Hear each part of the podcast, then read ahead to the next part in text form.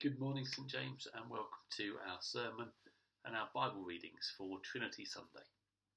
Our first reading is from Psalm 8, and it reads like this O Lord, our Lord, your majestic name fills the earth. Your glory is higher than the heavens.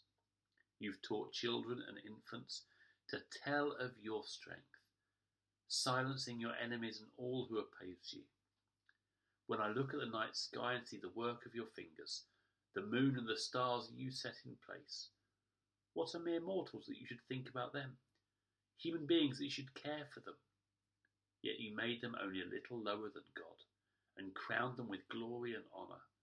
You gave them charge of everything you made, putting all things under their authority the flocks and the herds and all the wild animals, the birds in the sky, the fish in the sea and everything that swims in the ocean currents.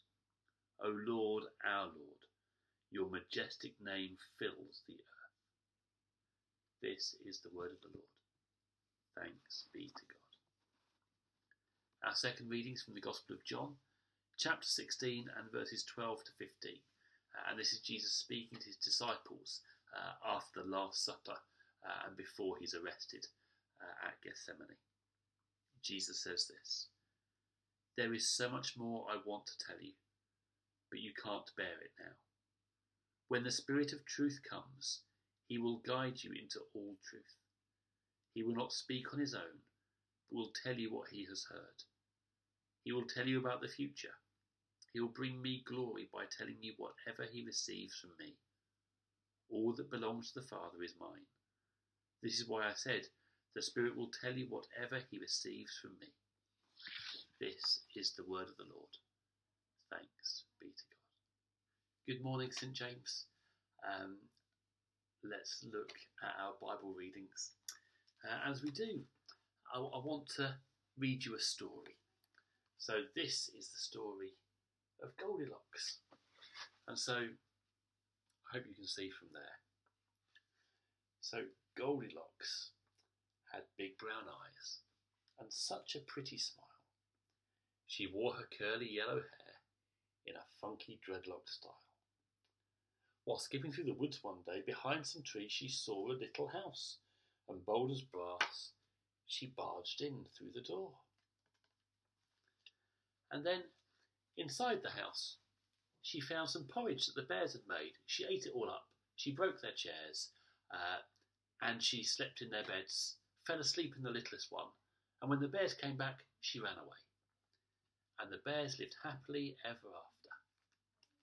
The end.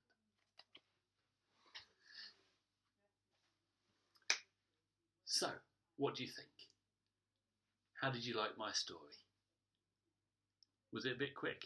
A bit a bit short, possibly. It's one of those uh, interesting things. I love telling stories. I miss the fact that I don't get to read stories either at Lion Park or uh, to my own kids so much these days. Uh, but when you're reading a story, you, you want to know the details. And actually, in this book,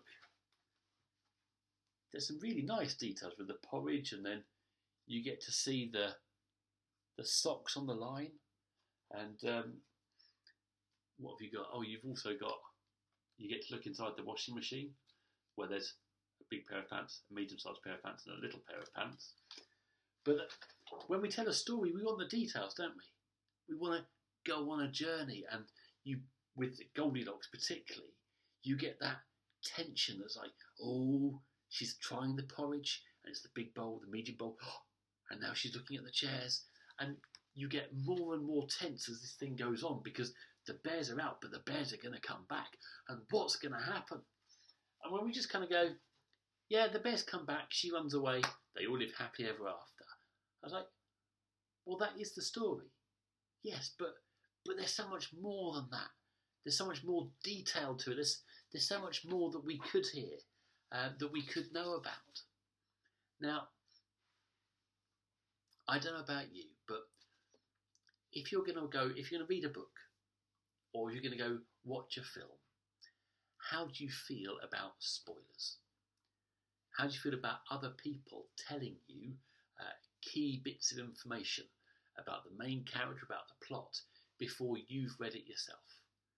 Um, certainly, before I go to watch a film, particularly when I'm watching one of the Marvel films, I find I have to just kind of put my fingers in my ears and avoid um, social media and uh, various articles that my phone suggests to me because everyone posts spoilers. They post, "Oh, I really liked it when this happened," and do you remember when the person did the thing to the other person?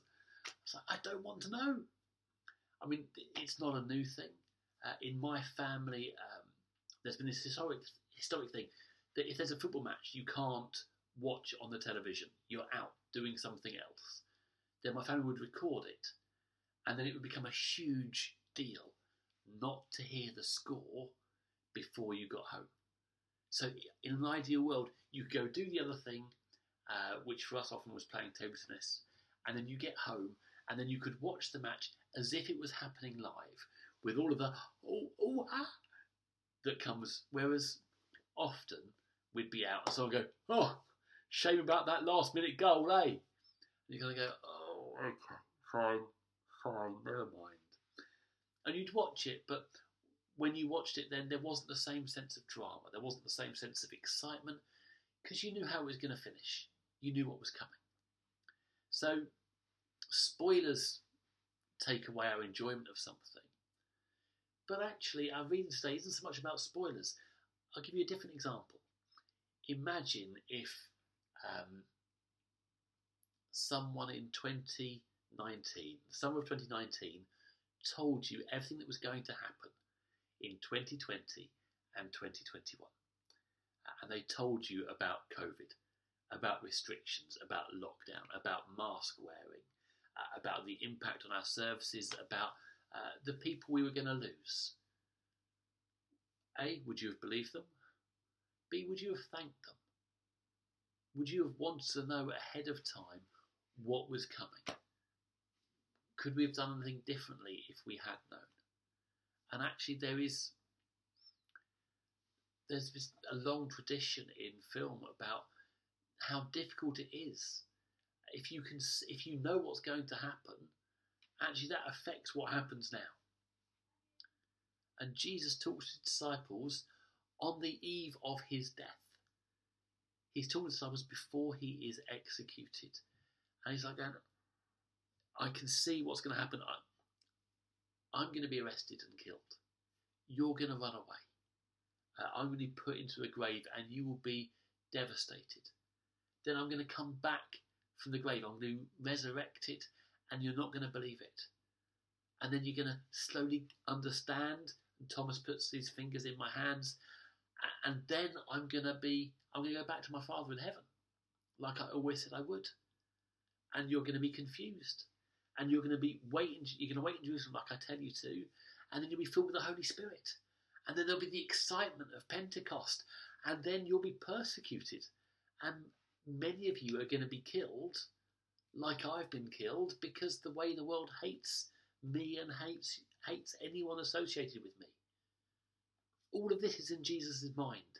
He's like going, I can't tell you what's going to happen. It's more than you can bear, it's more than you can cope with. And so instead, I'm going to go and the Holy Spirit will come and the Holy Spirit will tell you each bit of the story as you need to know it. So, with us and our story, we know how it finishes. We know that it ends us with Jesus, with no pain, no fear, no death.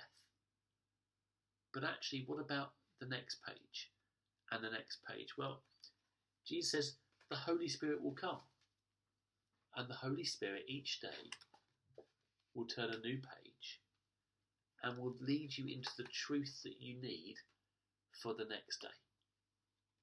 Just one page at a time. One more page. The next bit of truth. And it'll be what you need for that day. So, for us as Christians, we know how the story ends, but what we need is each day to listen to God, to listen to the Holy Spirit, to read the Bible, to pray and ask for the truth that we need, the next page of our story, so that God can show us where to go, who to speak to, how to cope with the things that we are facing for today's things.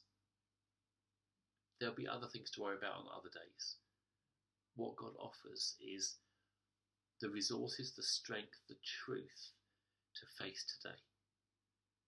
So as you go through this week, ask God for one page each day. What is the truth for today? What do I need to know today?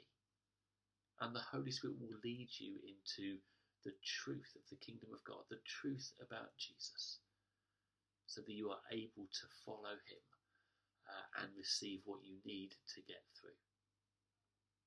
So I'm going to pray uh, and ask that Spirit would reveal himself to you, would be with you every day when you turn to him. Let's pray. Jesus, thank you for your love for us. Thank you that you've sent the gift of your Holy Spirit so that we can be, uh, so that we can be, know ourselves to be in you.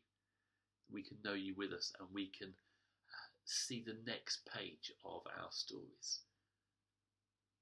Thank you that you don't burden us with everything that is coming in the years to come, but you've promised to give us what we need, our daily bread for today. So, Lord Jesus, would you draw us to yourself each day this week? and help us to hear your voice through the Bible and as we pray, that we might be led into the truth that we need and that we might follow you with all of our hearts. Lord Jesus, we ask this in your precious name. Amen. Thank you all, and uh, God be with you as you share communion today.